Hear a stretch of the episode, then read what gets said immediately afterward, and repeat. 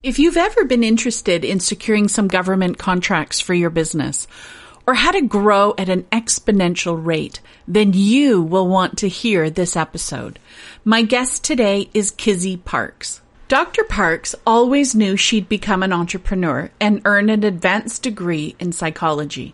Her entrepreneurial spirit meshed well with her inquisitive nature as an adopted child who always wanted to and then met her birth family, with who she is close today. Driven to be the successful business owner she always knew she would be, Dr. Parks went on to earn a PhD and establish K Parks Consulting Incorporated over a decade ago. Since 2008, KPC has been at the forefront of creativity, customized in-person, online, virtual reality, and blended-based training and curriculum development services that meet the unique needs of federal agencies. Today, she owns and operates multiple businesses and has over $50 million in government contracts awarded. Through GovCon winners, she helps service-based small business owners learn how to win profitable federal government contracts through the powerful CTC technique to grow their bottom line. This is the road to seven.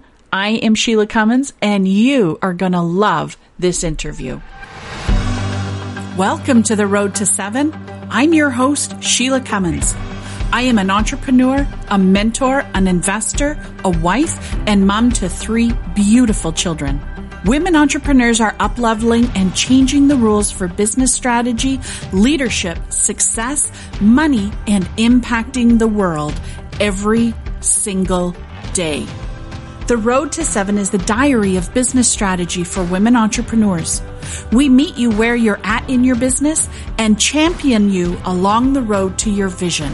And I am honored you chose to join us today. Ready to go? Buckle up. It's time to hit the road.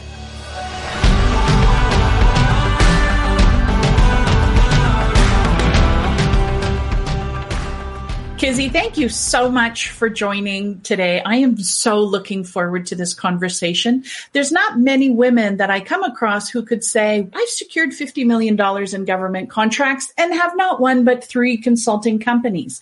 Kizzy, I can't imagine that's how it all started. Take us back to how this incredible journey began.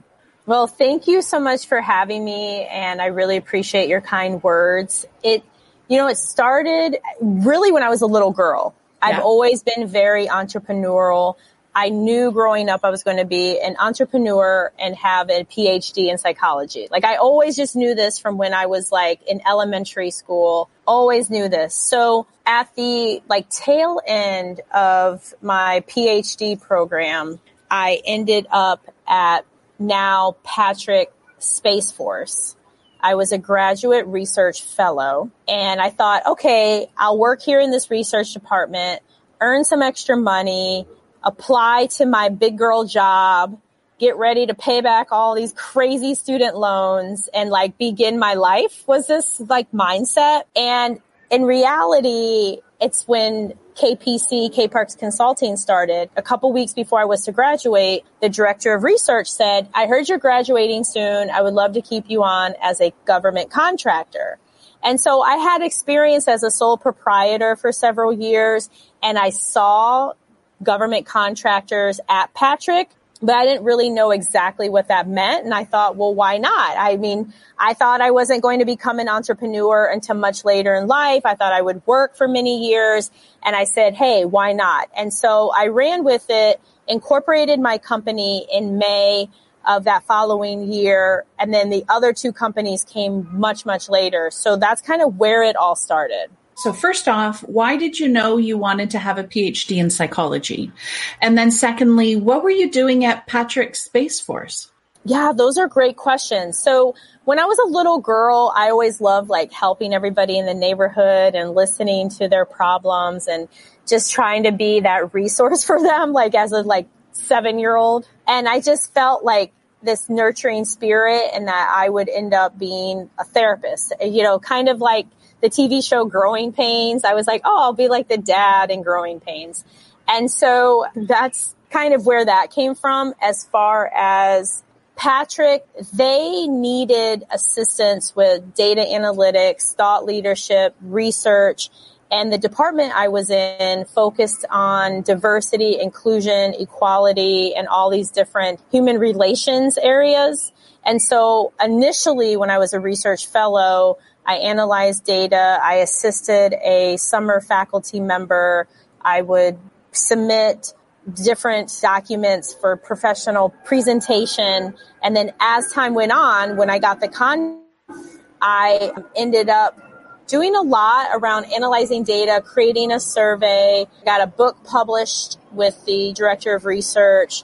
I was always presenting research. It was very like research data, thought leadership heavy because that was before Don't Ask, Don't Tell was repealed. And whatever other hot topics would come up, usually where the client that I supported, they were somehow involved. And so I would assist them however. And so when you chose to go and get incorporated, is that because you needed that company structure in order to secure the government contract? That's I, actually I didn't. I you know, I wish I could say yes. You know, like I the reason that I did that is because somebody said you want to come across larger than what you are. And so I was like, if I just am a sole proprietor, then they're always going to see me as one person.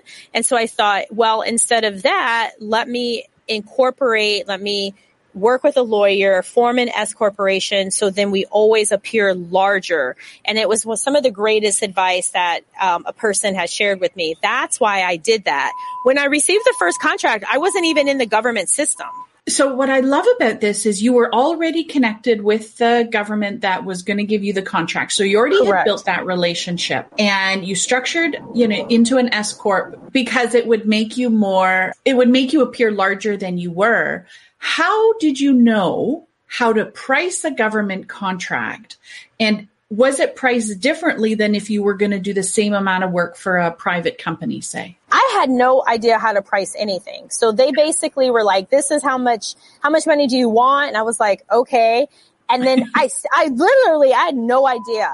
And then were you, were you happy with the price that you settled on? Kind of. I think after the fact, I was like, wait a minute. I don't think I asked for enough, but it was mm. a learning. It was a yeah. learning. And I partnered with the company to get private sector clients. And that's when I started to learn more, but it didn't mean that they were right either. They would charge like a daily rate. So as somebody coming out of graduate school, I thought, well, this is exciting. I guess this is what you do. You charge a daily rate and you figure it out. And it's now knowing what I know, the answer is what makes sense for your business, what profit margin you want, what are your expenses. There's no one answer whether you charge daily, you charge hourly, you have a subscription model, you know, and that was the biggest learning because I had no idea. I had no idea what to charge. You know, there's no one resource to go to for that. And so you've now secured 50 million in government contracts. That's not an overnight thing, Kizzy. How did you go from that first contract to where you're sitting now with three consulting companies. Tell us a little bit about that phase of the journey. Yeah, that's such a great, great point. A lot of it was being resourceful. We did, we provided training, we provided data analytics, and I knew I had to pivot out of diversity and inclusion.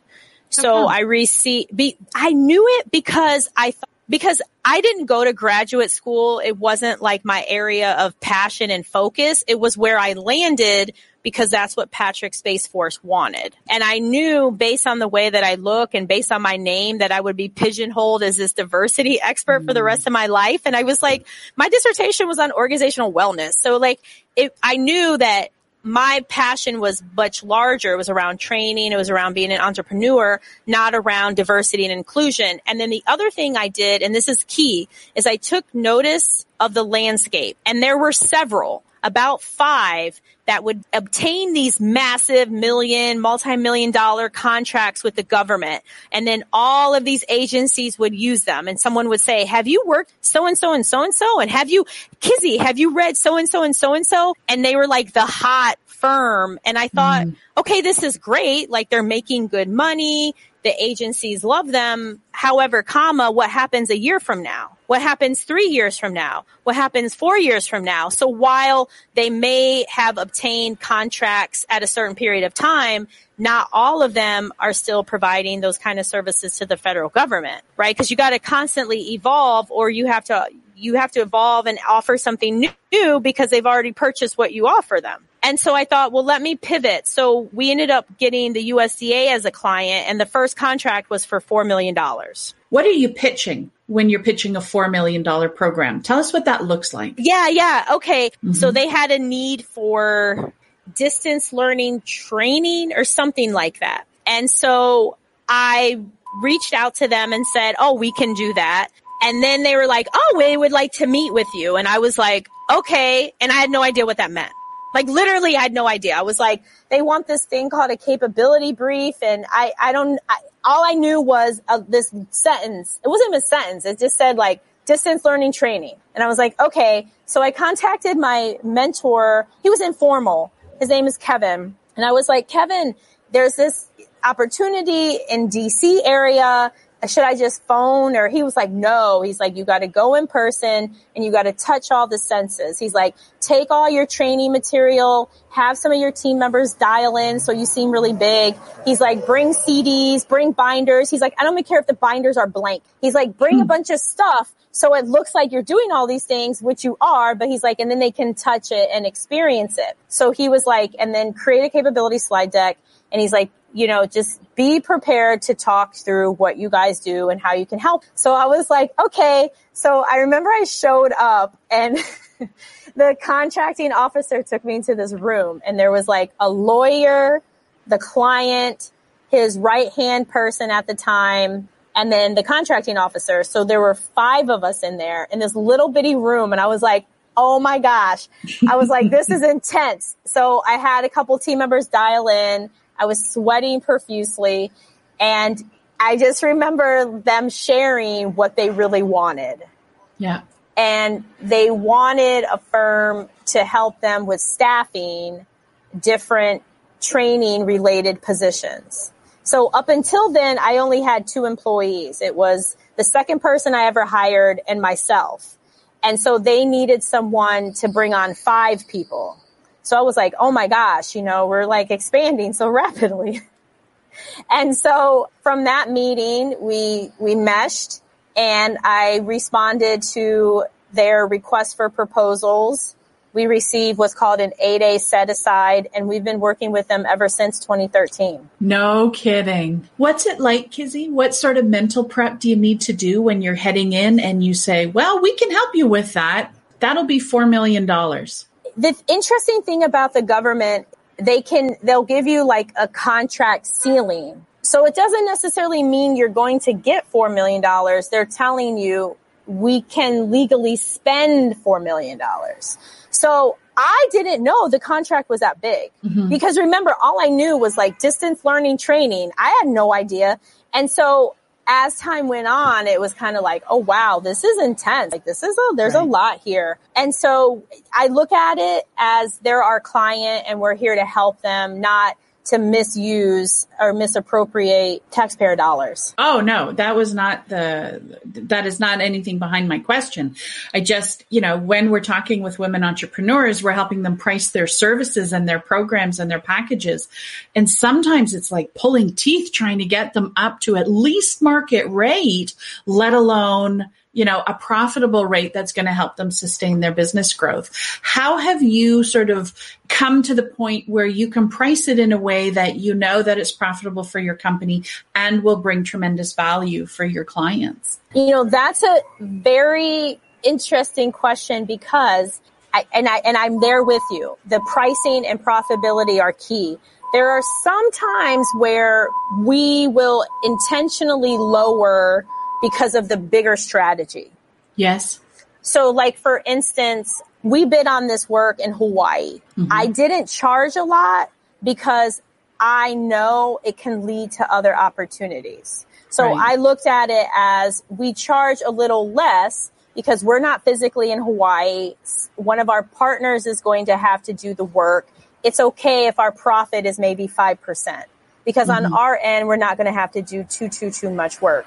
So we look at it as like a case by case basis. And because we are in the government space, you can go online and you can see what contracts were awarded in the past. You can look at people's GSA schedules. So I can see like how much does somebody charge for an admin? Do they charge $26 an hour or $74 an hour? Where does it make sense for us? And then I mm-hmm. actually have an Excel sheet where it has in there all of the taxes and all of our expenses. And so mm-hmm. all we have to do is add in the labor, what yeah. we're looking to pay someone, and it then yeah. gives us the number that we need. So we also that. do that too. I love that you're going in knowing what your fixed costs are, but you're going and researching the variable costs so you can price. And do you know what else I love about what you said? I don't know if you know that you said it, but you said you choose what your profit is. Yeah. That's massive. You choose what your profit is it's so true because some people I would come across, they would say like, well, I must get this. And it's like, mm. okay, I totally get you. But if you can do that, that's great please, please do it. But there are times where we have to take a haircut, as they say, because we know it's strategic. It's strategic. And so it doesn't make any sense to build something up and get this huge profit and then never do it again because then it's similar to those those diversity firms where you get all this money on the front end but then you're not really around anymore providing anything unless you were mm-hmm. you sold. Mm-hmm. So that's why it's case by case and it balances out. So then we're still profitable. It's just some contracts may be more profitable than other contracts. Sure. So it's it's just how we operate. Fantastic. So, where did the other two consulting firms come from? Why three? Yeah. So, in the world of the government, we have these things. We have what's called a mentor protege and joint ventures. So, several years ago, I received a formal mentor and we created two joint ventures, but I'm the majority owner of both and she's so since sold her company. So we primarily operate both of those. And so the mindset is the two companies come together and kind of form this third entity. It's like a brand new entity. And so in each entity, we have different work under those. Fantastic. You make it sound quite easy. Well, you go in, you listen to what they need, you put together your pitch, you do your spreadsheet so you can get the profit. What have been the biggest challenges for you, Kizzy, through the last years as you've been growing? I would say the various challenges is like, I'm very particular as far as what we go after. Like mm-hmm. before we met today, I was going over business development with my superstar team member, Lori Davis. It's very time consuming. Number one, to go through the opportunities because I, we practice the model of finding opportunities that are profitable and make sense yes. where some practice the model of numbers. So they, they may respond to a hundred a year, or I know somebody that responds to one a day, and I'm like, whoa. And so, in order to figure out what we're going to bid on, there's a lot of time making sense of what they really want that they're not telling you that they want. There's a right. lot of time spent on learning new agencies that we didn't even know existed. And so the biggest hurdle in this space is really trying to identify which opportunity makes sense because I'm okay with having fewer than 10 because these make sense opposed to having 50 contracts. They're not really profitable or they're something that is a quick turn. So there's a lot of time and energy and resources put into reviewing opportunities to figure out which one or ones you should actually bid on. And so you're in the US. Is there a central repository for all of the contracts that you can bid on? How do you go and learn them and find them? So the answer is kind of. So mm-hmm. like people, cause like people in this space will say you go to beta.sam.gov and all of these opportunities are there and they're not. They're not. So the, the government has opportunities that you never know of Mm-hmm. They because they do the direct awards like they did with us back in many years ago.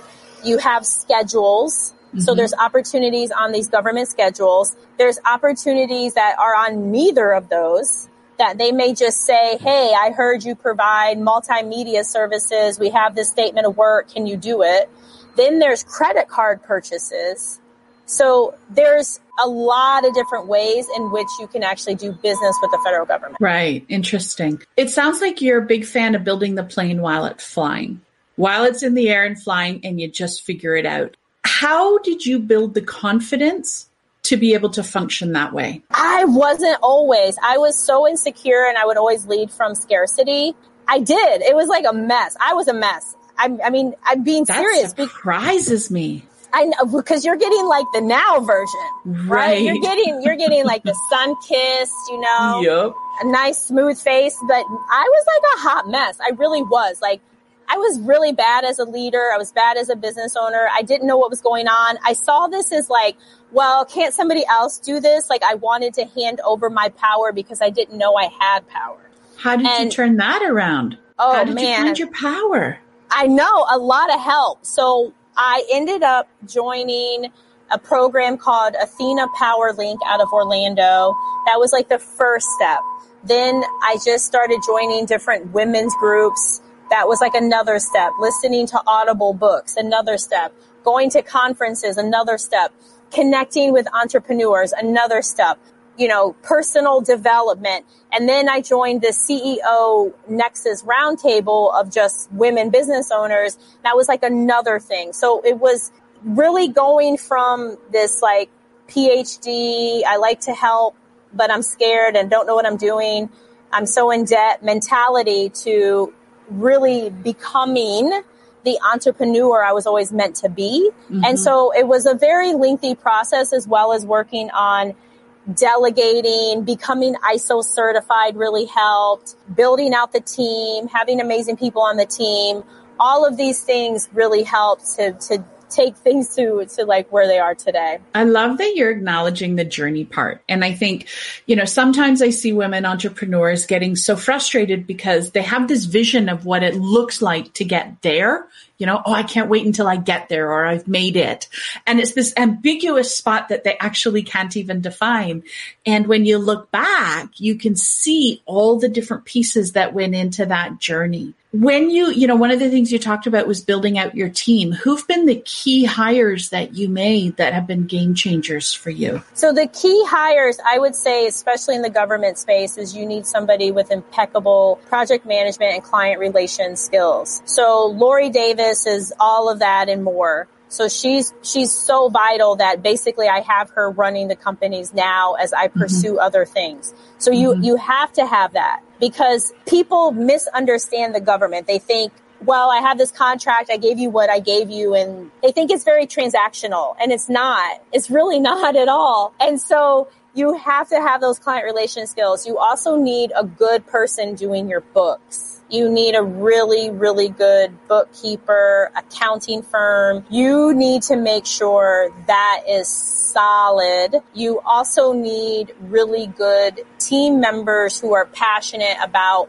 working with the federal government because right. the, the most important people on the team, it's everybody but me because my team, including Lori, they're out there making our clients' lives easier, engaging with them, dealing with everything and every, you know, everything and everything under the sun. And that's all these touch points of my firms. I'm not doing any of that. And so people must be open to the different missions. And so the team has to also understand that and sometimes you're kind of looked at as a lower tiered person as a contractor because it's like, it's kind of like a staffing firm, like a hospital where you have the nurses, right? And then you have the nurses you brought in. And so it's kind of like a healthcare mentality. And that's the government. It is. It's like you have government employees, you have military members, and then you have contractors. Mm.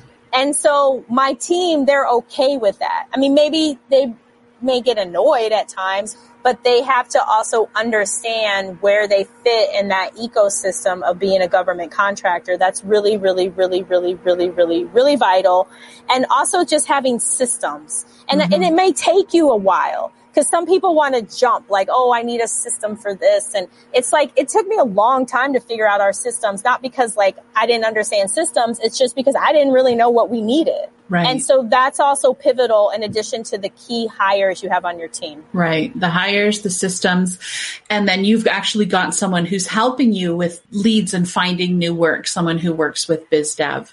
I'm curious, I've got three questions and then I'm going to let you go. Number one, how did COVID affect your business and what did you do to pivot or accommodate the challenges it brought? So thankfully, COVID had a very, very, very small impact on our business. Good. Yeah. Very, very, very small. I pivoted. I started a podcast. I decided to look into offering a digital product. If anything, it, in, in a weird way, it brought us closer mm-hmm. Because you know there was that mentality like oh you can't really work from home. Mm-hmm. like no matter what you know now i get it. If you're a restaurant or a hospital employee or in medical field i get it unless it's telehealth. But for what we do pretty much 90% of it can be completed from home. So mm-hmm. our clients really understood that. So that's didn't really have much of an impact Perfect. So not you didn't have to sort of dance a little bit and get new things. What's your podcast and your online course about? So the podcast is called Adult Fluent and it's just about different topics around adulting. So mm-hmm. Adult Fluent and then the digital product is called GovCon Winners to help service-based small businesses who are interested in winning profitable government contracts. Fantastic. So I, yeah, so I've been running with that. So those are a couple, couple things that came out of COVID. So second to last question. What do you know now that you wish you knew when you started? The number of scammers. Tell me more. There are so many unscrupulous, scammery, just bad people. Like, because I came from this place of like, oh yes, I want to help Patrick and help military and government and do all these things like sunshine and rainbows. I didn't realize it was like so cutthroat and people do scandalous and unscrupulous things and try to scam you. Like I've had what two or three people just outright scam us. We've probably lost like a couple hundred thousand dollars due to scammers. Um, even recently. What are they, what are they offering you? So recently a guy in Ohio lied and said he worked for us and filed an unemployment claim. And the state almost paid it because by the time the state processed it, mailed it to us, we responded to them. They were like, Oh, this is the last day you could dispute this. And it's like, this man never worked for us. Like, we don't even know Whoa. who he is. So that's one example. I've had bad hires where yes. they were horrible hires and then it impacted the client and the client either ended the contract or cut out a piece of the contract. Then I had people that were American greed worthy. They definitely took it to that next level and they intentionally used me to win work, maybe paid me a small amount and then mysteriously could never pay me again. So wow. I had that happen. I had someone who just point blank didn't pay me anything. That person was definitely a scammer. I mean, now I have a better idea of what to look for. I mean, I couldn't, there's nothing you can do where somebody files a false unemployment claim. Yeah. But yeah. other than that, the other kind of scammers, that was those, that all happened many years ago, but it happens. And there's just really questionable tactics people will take in the space. And so it's just learning about those, being aware of the extent people go to win work or to grow their business that I just, I was naive. I had no idea. And that's just the one thing I really wish I knew before was that people just were not very many some people were just not good people yeah exactly how do you bounce back from something like that i just am like positive and I just look at it like, wow, what's going on in their life if they're just such a scammer, you know, that there's really nothing to do. It, there wasn't any like legal recourse to really take. And then with the state of Ohio, I mean, they stopped the um, claim. Right. they kind of did it. There's nothing you can do. So, okay, right. final question. Tell me, what's next for K Parks Consulting? Oh man, what's next is to keep doing what we're doing continue serving our existing clients and bringing on new clients as well as we're getting two new contract vehicles, 8A Stars 3 and the GSA professional schedule. So the goal is to really leverage those schedules to find new clients and to expand what we're offering. So those are the next things with, and then the key is like without me. So mm-hmm. Lori Davis and the team get to go do amazing things and I get to work on other things. So what's your roles going to be? Where are you focusing? I'm focusing on finding things that really bring me joy, like additional mm-hmm. joy. Like I'm not trying to say KPC doesn't bring me joy, but like things that like are really like just really excite me. And I don't know what those, I don't exactly know what those are, but so it's just that. It's just figuring oh, that out. Exciting. And I love that you've got the space to be able to do that because of the company that you've built and the structure you've put in place. Kizzy, thank you so much for sharing your story. If there are listeners who want to learn about getting some small business contract government contracts for their small business, where should they go to either connect with you or learn more about what you're doing? please connect with me on LinkedIn. And also, just so you know, it might take me a day or two to get back to you. I'm not ignoring you. Just, just sometimes I'm not on there all the time, but I, I do post a lot. So please connect with me on LinkedIn. Kizzy, you'll see like a light bulb parks. You can reach out to me on Instagram, Facebook, but LinkedIn is the best space and we can exchange information. We can chat. I would love to share with you whatever I can share with you because the government spends over $500 billion a year and there's tons of opportunities as long as it's something that you're interested in in a space that you were, you know, wanting to apply that entrepreneurial hat. So please, please reach out to me. Fantastic. We will. Kizzy, thank you for your time today. Thank you. You're amazing. Oh, you're amazing. Thank you for listening to The Road to Seven. If you found value in what you've heard today, please leave us a five star rating and a written review. You might just get a shout out on an upcoming episode. And you never know when I'm going to be mailing some surprise treats to our reviewers. Make sure to subscribe so you automatically get notified when new episodes are released. Are you looking for a way to connect with other entrepreneurs that are facing the same challenges as you? I'd love to connect with you in the Road to Seven Facebook group on Instagram and LinkedIn. Just head to SheilaCummins.com. You will find all the links that you need right there. Together, we'll explore more ways to support your shift into action so that you can grow your business to finally match your vision. I love aligning your vision of success with strategic and intentional actions because that is how we will grow your business to match your vision. I focus on women, all women, because women hold the keys and the power to creating a powerful and positive world through their impact. We'll see you on the next episode.